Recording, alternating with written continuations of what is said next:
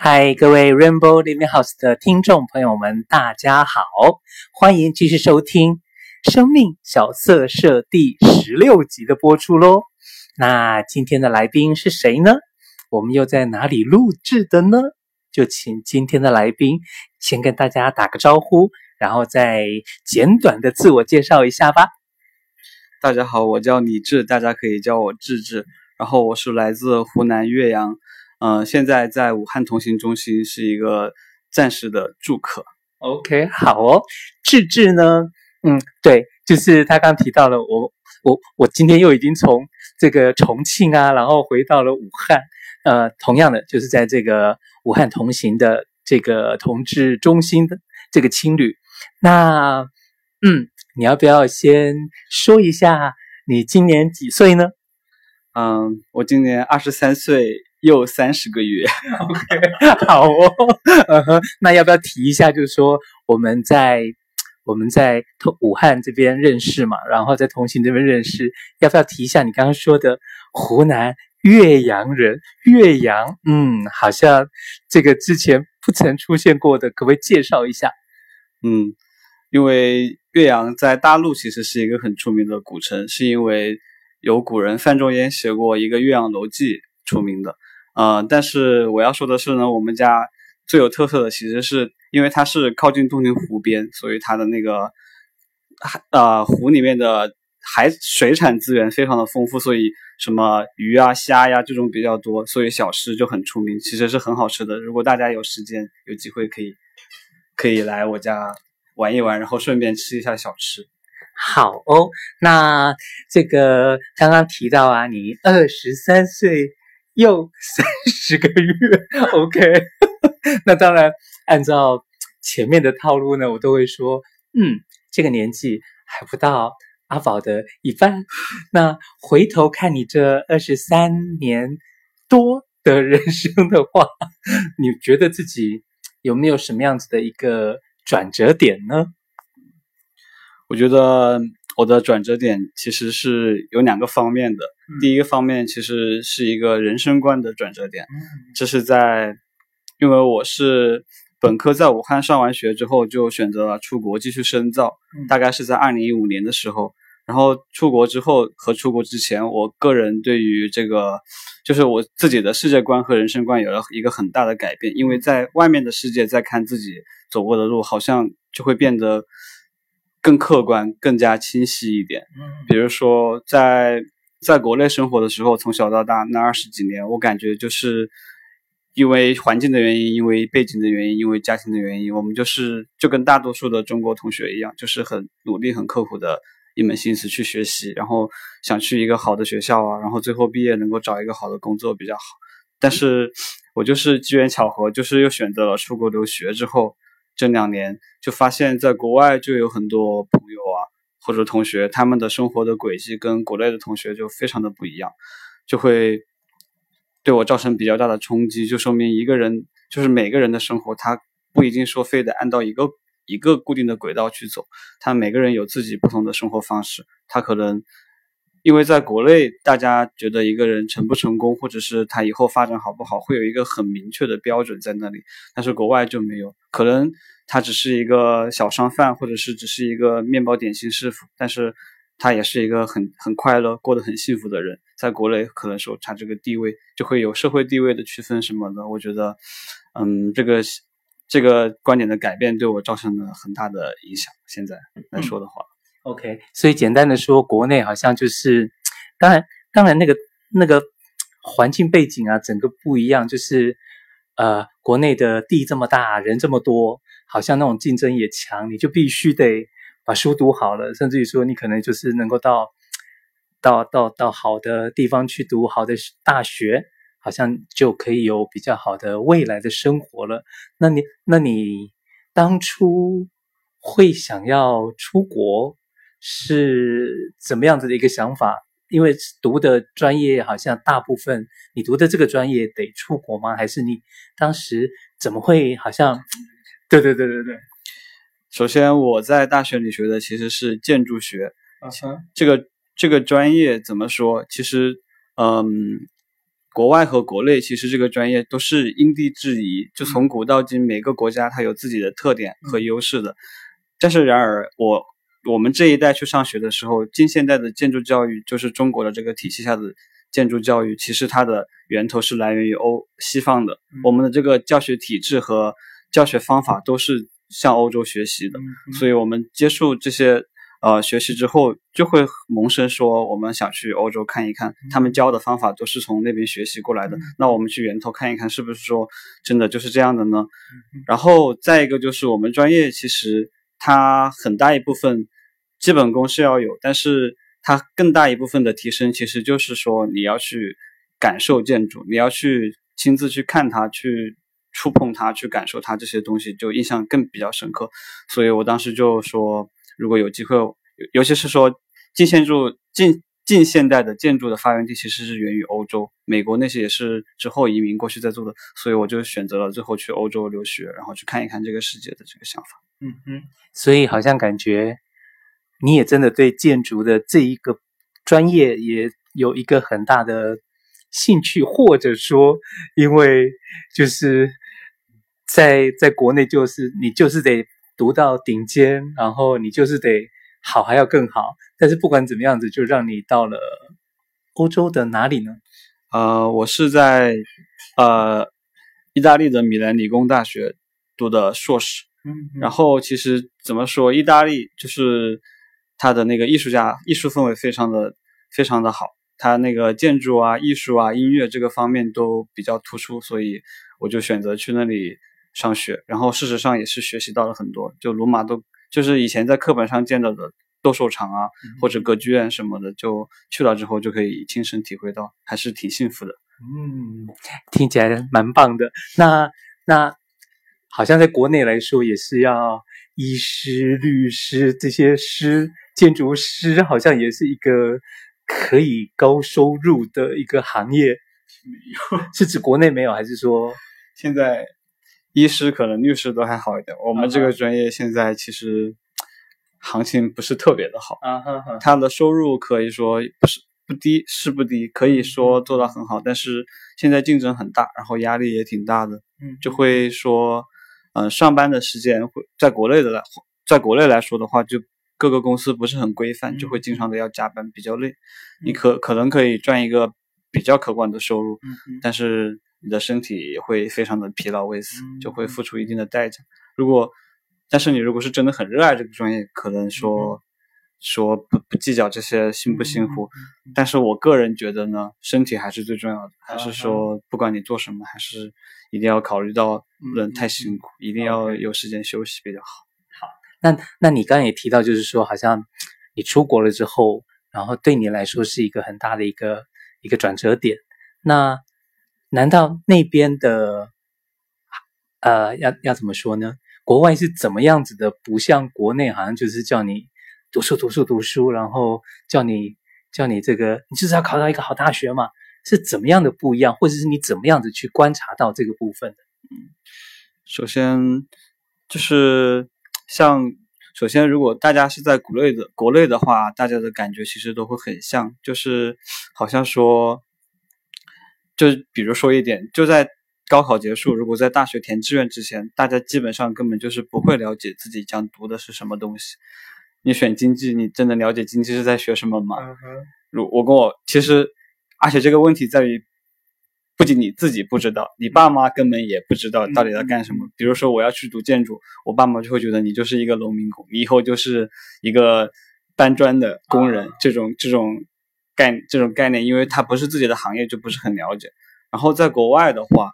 大家就会注更注重说自己能找到自己喜欢的东西，按兴趣去发展自己的职业。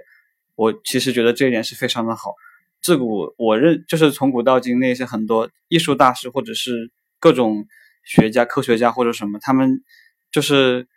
基本上都是找到自己喜欢的东西，他们能全身心投入进去之后，他们就是成功成就就会比较大一点。然后我在比如说我在国外，我们专业的话就会有很多同学，他们就是我们专业比如说在意大利的话，他们从高中就会有，如果他们找到自己说喜欢画画又比较喜欢工科这种有科学相相交的这种学科的话，就会有专门的建筑学校、建筑美术学校和建筑专业的学校去读。他们所在读大学之前，他们就已经接触到这个方面了，然后在读大学的时候，他们就会更深一步的去发展他们的兴趣爱好了。然后就会出现有有一些同学，他本身就已经在高中、在本科的时候就已经积累很好的技能了，然后在大学他就会把每一个方案做到极致，做到最好，他会去熬夜，就是不知疲倦的去把一个东西做到最好最好最好，就会给大家其他的同学带来很大的压力，尤其是中国同学。OK， 所以所以像你的话，会是因为跟同跟那边的同学会去聊天，聊到他们的学生时代吗？还是还是？因因为我我也蛮想蛮想知道，就是说到底是家长的观念不同，还是说那种整个环境的背景的不同，还是怎么样子的？好像还是说他们几岁就一定要独立，还是什么的，会让国内国外有这么大的差别？我觉得有一个很大的区别就是，呃，国外的其实家长他们的教育方式就是偏向于鼓励性的教育方式。一旦就是说他们在某些方面做得比较好，或者是找到自己喜欢的兴趣，他们会就是尽大可能的去鼓励自己的孩子后代去说做自己想做的事情，你做这个做得很棒，你不一定说在国内可能说啊你又没有考到第一，或者是说你本身在一个很高的起点，一旦你退步了，你就会受到批评，说你怎么退步这么多，或者是经常去比较说为什么别人家小孩比你优秀这么多。事实上在国外的话，就这种情况就少很多，他们就会说你就做你想做的，或者是你已经一旦他们说可能说退步啦，或者是没有得到他们最想要的成绩，他们家长基本上就会说是以鼓励的形式，就说你已经很棒了，你只要再努力一点，你一定会得到你想要的东西，这样的教育方法。我觉得这样的话就是呃这样的话大家的性格上就是其实是更容易长大以后是更容易相处集体的。不然的话，像我自己本人啊，就是会从我爸妈就是一直很严严格的让我长大的，我就好胜欲非常的强，嗯、就是如果我曾经做到很好，然后被人超过了，我会很难过，嗯嗯、而且至今也没有摆脱掉这个阴影。嗯嗯、我希望自己可以改改掉，让自己心态好一点。嗯嗯嗯、就是在国内啊，就是永远都比不上隔壁班的，然后就是说隔壁邻居的那个孩子。但是就你说的，就是国外的话，他们可能是鼓励比较多，他们也不怕，会觉得说好像呃一说你好，然后你就你就你就骄傲自满，就会骄傲自大，经常就是就会很骄傲，然后接下来又会失败，嗯、就会退步这样。OK， 所以等于是说至少家长的那种概念上面就会不一样。不过好像听说他们真的是可能孩子十几岁，我我常常在想说那是孩子们就就已经长大到那种不想让大人管，还是说其实他们就是十几岁的时候就已经会需要开始独立？嗯，首首先其实怎么说，我我我其实自己也不是很清楚这个原因，嗯嗯、因为他们家长是会鼓励他们做自己想做的事情，嗯、可能复数没有那么多，规矩也不多，嗯、这还有一个原因我猜是一般他们的家庭都很大，然后会有很多很多个小孩，可能他们家长也也并就是没有办法顾及到每一个，嗯、当然他们肯定是会表达说他很爱这个孩子，嗯、但是他们孩子他们自己选择的，就是他们的自由自由度肯定是比国内的同学们要高很多，所以他们可能很早自己本身就已经会很多自己想做的事情了，所以就有各方面的原因，他们就比较独立一点。嗯，我想应该有一些这样的原因。OK， 就是可能国外的孩子就是真的像那个一只手伸出来五根手指头，一定会有长有短，好像他们就就会比较自然的发展。但是以国内来说，又又计划生育啊等等的，可能就一胎。然后就变成说就是重心全在你身上，你也跑不掉，就天天我都看着你，你每天都要告诉我你在做什么，就是这样看着你，你也去不了去不到哪里。 OK， 好，那你刚刚也提到说那个转折点有两个面向，刚刚有提到就是国内国外让你有很大的感受不一样，那另外一个是怎么样的面向？另外一个就是想说的可能就是个人的感情经历，就是对于情感方面的转折吧。嗯嗯嗯，这是一个我回想起来应该是一个比较漫长的过程，可能它是分几个阶段。嗯，然后小时候一直到初中我都属于那种很懵懂，大概是就会有很多就对于情感这个事情并不是很了解，嗯，然后到初中的时候会会其实有一些男生是刚刚有性冲动的时候，嗯，就会有男生与男生之间很亲密的举动，嗯，他可能只是互相把对方当做女生，嗯，但是在那个时候，因为我在想，其实真正的也不知道说不说直男还是什么吧，他会有一些男生很抵制跟同性发生接触，就觉得这样很恶心，嗯，但是我从初中开始的话，如果有这样的举动，我会觉得这个人跟我关系很好，我就想愿意跟他就是更亲近一点，因为他喜欢我，我明显知道我，那我也喜欢他。但是在初中这个阶段，这种感受是我还没有分分出取向来，就是对于男生对于女生都一样，他只要跟我在一起很开心，我也愿意跟他在一起很开心。嗯嗯嗯，等于说初中的那呃青春期之后到初中的这个阶段，等于说男生男生之间也会有一些可能跟跟性器官有点关联的一些，不管游戏啊，譬如说嗯来尿尿看谁尿得远啊等等等等的，可能就会有这些。其实甚至甚至就是有接吻啊， uh-huh. 有很多有抱着一起睡觉，嗯，接吻，嗯，就是模拟一些性的性交动作都有，嗯，都有的，而且有那个时候刚刚才开始就是有这种冲动，或者是才知道有 A 片啊什么的时候，嗯，他们就会就会自己去演这个事情，okay. 是真的会演。OK， 好，这是初中的时候。那到高中的时候更明确明白了一些，清楚了吗？高中，因为高中就是就是像我所说的，大家都是很认真的去学习，我高中也比较认真，嗯，但是就会在课余时间就偶尔会，那个时候网络已经开始普及了嘛，嗯，我就会上网，就会无意间偶尔会看到一些关于呃同性恋或者是同志方面的文章或者网页，嗯，然后。最后就就有一次是看了一个，当时台湾的电影其实很流行，海角七号之类的，然后我就无意间看了一个叫做《盛夏光年》的电影，就突然感觉到喜欢男生喜欢女生或者是喜欢这个东西是还是不一样的。我以前对于喜欢的定义就是我跟他在一起开心，我就很舒服就好了，从那个时候开始我就觉得我对喜欢有一个更深的认识，就是一个人他的行为会对你的情绪造成过多的影响，就会不一定是一定在一起开心，可能他某一个举动会让你觉得不开心，或者是很小一件事情你会在心里想很久，可能这就变成了青春期的爱情吧，感情吧。而且我就发现这样的事情其实更多的是在我自己很好的朋友身上，然而我很好的朋友他刚好又是男生，对于女生我这样的感觉可能还少一点，所以就又多了一点这个方向的感觉。嗯，高中，嗯 ，OK， 但是有任何的情感关系上的发展吗？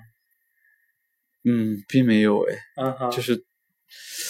其实怎么说，那个时候也还没有很认真的说一定要，没有那种占有性的感觉。嗯，高中大家就是好朋友，然后就是我们会在一起，是。我们会开玩笑说互相老公老婆会这么叫，嗯，就是很很正常，现在去看直的直的弯的好像都会这么叫，嗯，但是也没有很强的占有欲，嗯，到了直到了大学之后才会有真正的开始一段感情，嗯，那个时候才开始有说一定要跟一个人在一起，你是我的，嗯，我是我的这种感觉。 OK， 所以高中时候还是要考大学为目标嘛，但是上了大学之后好像就可以开始真正的比较像真实的人生了。那是方便分享一下那个时候怎么样子的呃情感关系吗？可以啊，嗯哼。然后我到大一下学期，然后就是第一次有认识到一个男生，然后真正在一起过，也是我的初恋吧，相当于是我一个啊、呃，是我朋友的朋友，我们经常一起出去玩，然后就会明显的感觉到。他跟我很合得来，然后我们在一起的时候也很自然形成，就有一种相见如故的感觉。然后就后面私下就会相约着去看电影啊，玩什么。几次之后大家就熟悉了。然后那个时候我其实也不抵制说跟男生玩，已经有从高中开始已经有这个趋势了。再加上他可能就比我先认知的早一点，他对这个自己喜欢和不喜欢取向就比较明确。然后在他的引导下，我们就成了。就是确定了关系，然后也发生了关系，然后我也觉得那个关系我很开心，最后就沉溺于这个关系了，就在一起了。嗯嗯这会如果套这个爸爸妈妈大人的话来说的话，有影响学业吗？其实是有的耶。哦、真的吗？真的有。OK， 好。所以大人的担心好像、嗯、不是没有不是没有道理的哦。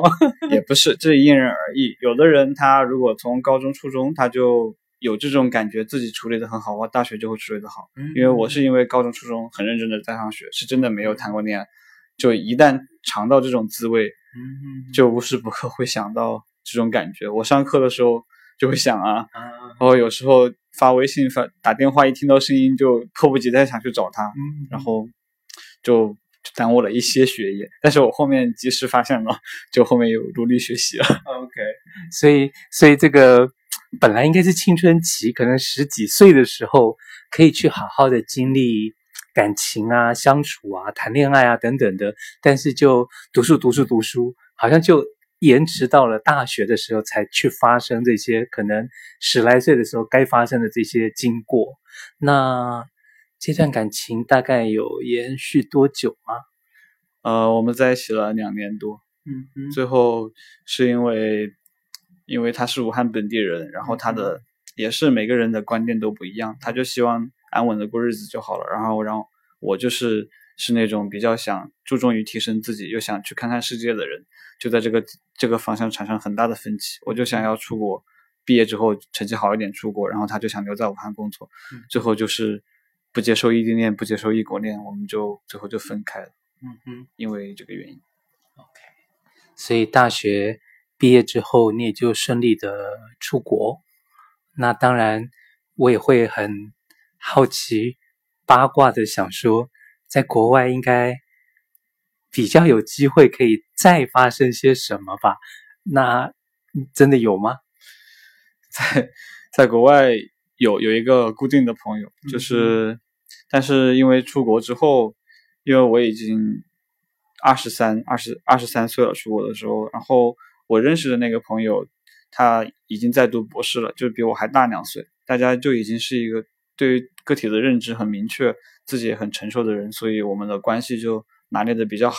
就会在就是相约说大家不忙的时候会见一面，然后大家彼此就需要解决也不是解决吧，大家就在一起放松一下，忘记一下学业或者是工作的压力，在一起保持了一下这个轻松的关系，就一直也维持维持了两年。有机会的话就是周末见一次，偶尔会一起出去玩一下，出去旅游啊什么，就保持了一个很轻松的关系，一直到现在，到我回国。嗯，嗯，那呃，会你怎么去会觉得这是一段啊哈？不知道这个关系，可能大家都会觉得，那你们在一起这么。是吗？就是大家肯定就会问，我也有同学或者是朋友吧，也会有一两个我我的就是同性朋友就会会八卦的问你有没有这样的对象啊或者什么的，嗯嗯嗯、他就会问这是不是你对象？嗯，但是我们定义他为其实更像一个很好的知己。嗯，嗯大家嗯，因为我个人对感情的感觉就是说，你如果确定了关系，它很可能就会形成一个有峰值，就是一个有波动的。他会一个热恋期很高，然后他有又慢慢的回到一个没有那么热情的，就会很失望，让人觉得有一点难。我、哦、我是这么觉得的，所以我就尽力的想把一个感情维持在一个刚刚好的状态，这样我觉得比较持久，比较长久。就像我跟他现在这样的关系，并不是说我回国之后我们就彻底断断开联系了，他总有一天也要回来，我们就可以再见面，像在国外一样一起喝喝酒叙叙旧。然后或者是有一天我又想出国了，又可以见到他，嗯、我觉得这样的关系蛮好的，所以就也没有定义说一定是对象。如果真要说，那也可以说那是我在欧洲的对象，嗯、然后回国可能还有别人的，如果有的话，那可以有另外一个对象吧。嗯嗯嗯。所以，因为不会去定义那是一段关像封闭式的关系那样子，所以好像也提不到所谓的分手，所以跟他之间的。关系情感都还在就对了，就是这就是我想要的效果。其实是可能听起来像一个渣男说要找很多顾炮或者是说要什么备胎一样，其实就是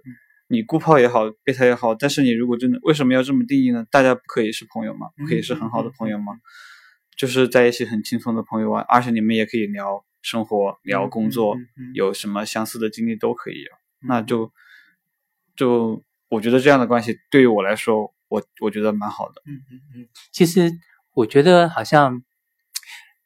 当事人自己清楚是自己在双方在什么样的状态就很好了，因为你。真的要每个人根据每个人不同的定义去说的话，其实就算是异性恋，然后夫妻也也会有一些，就是说他们可能只有周末的时候，好像才才能够聚在一起，或者看看孩子。所以，所以那也不能够就是说那样子就不是夫妻，对。所以好像每个人的定义会自己清楚是最重要的。那我也会好奇，就是国外对。要怎么讲呢？国内的，嗯，同志的这种，好像还是会比较受打压等等的，嗯哼。那如果在国外来说的话，你觉得国内国外在这部分有些什么样的？嗯，因为其实我觉得吧，其实大家就是开放。首先说的一点是环境上来说，嗯、国外肯定是。大家都知道的是，国外可能听起来一定是要比国内更开放一点，嗯、但是事实上说歧视这个问题，或者说是、嗯、可能政府不在明面上打压，但是每个人的观点它都不一样，所以在歧视是全世界都有的。嗯、比如说我在上学的期间，荷兰就会也有同有同志朋友因为上街牵手被打的事情也发生过，嗯、发生过，而且但是他们那边比如说像。中心这样的武汉中心这样的组织就比较多，嗯、而且他们的政府说是、嗯、就不像国内，肯定说国内的这样的组织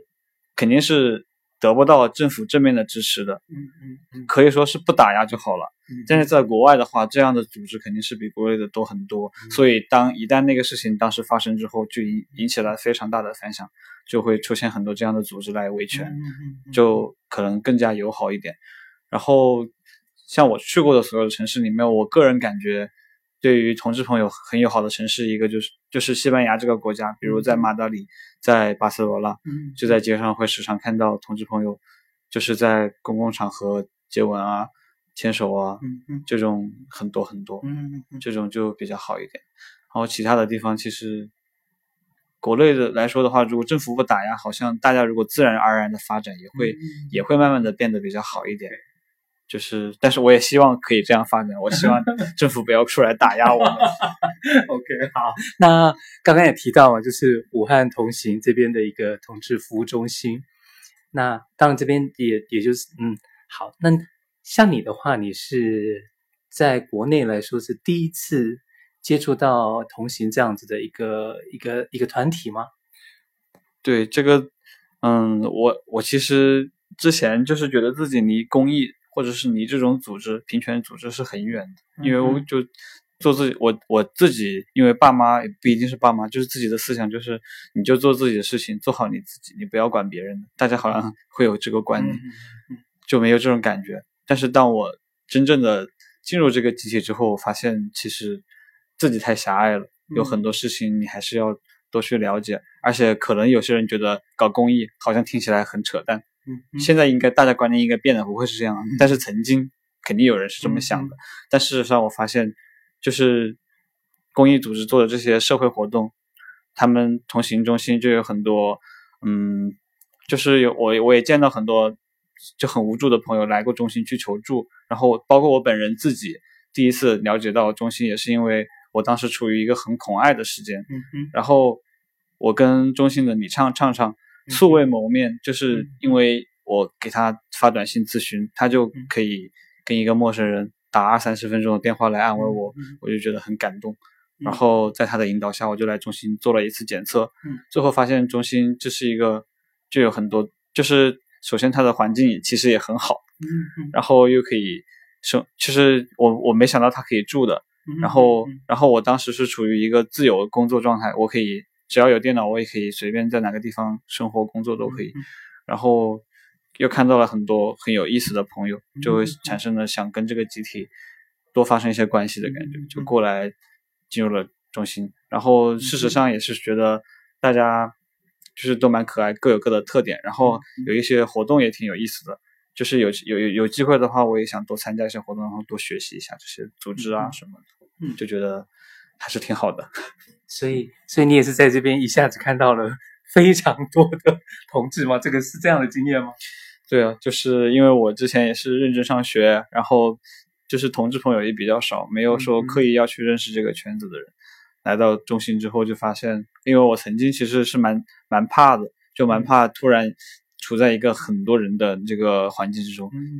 尤其是同志朋友，就大家又比较外向，然后思想又比较独特，每个人都有自己的想法，如果你在这个中间，你就感觉一下子信息太多，没有办法全部接收到自己的脑海中。但是来了之后发现就也并没有那么可怕，也慢慢的去了解每一个不同的人，他的故事或者是他的经历也有很多，而且他们各有各的方面可以让我来学习，这也是对自己成长的一个很大的帮助。我觉得，嗯嗯，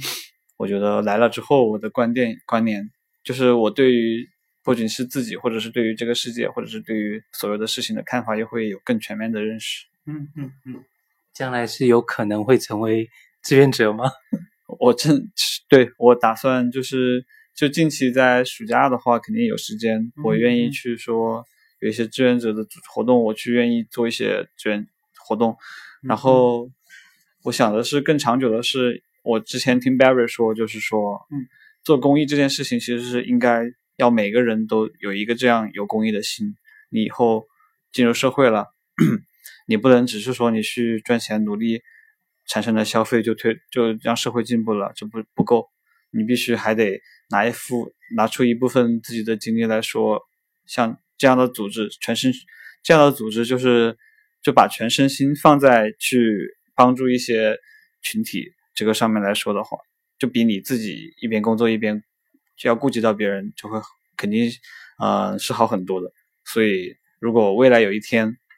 也不是未来有一天吧，我总会有一天自己比较成功了，或者是不成功也好，我一定。也也希望自己可以为这个中心的组织出一份力量，然后推动它的发展。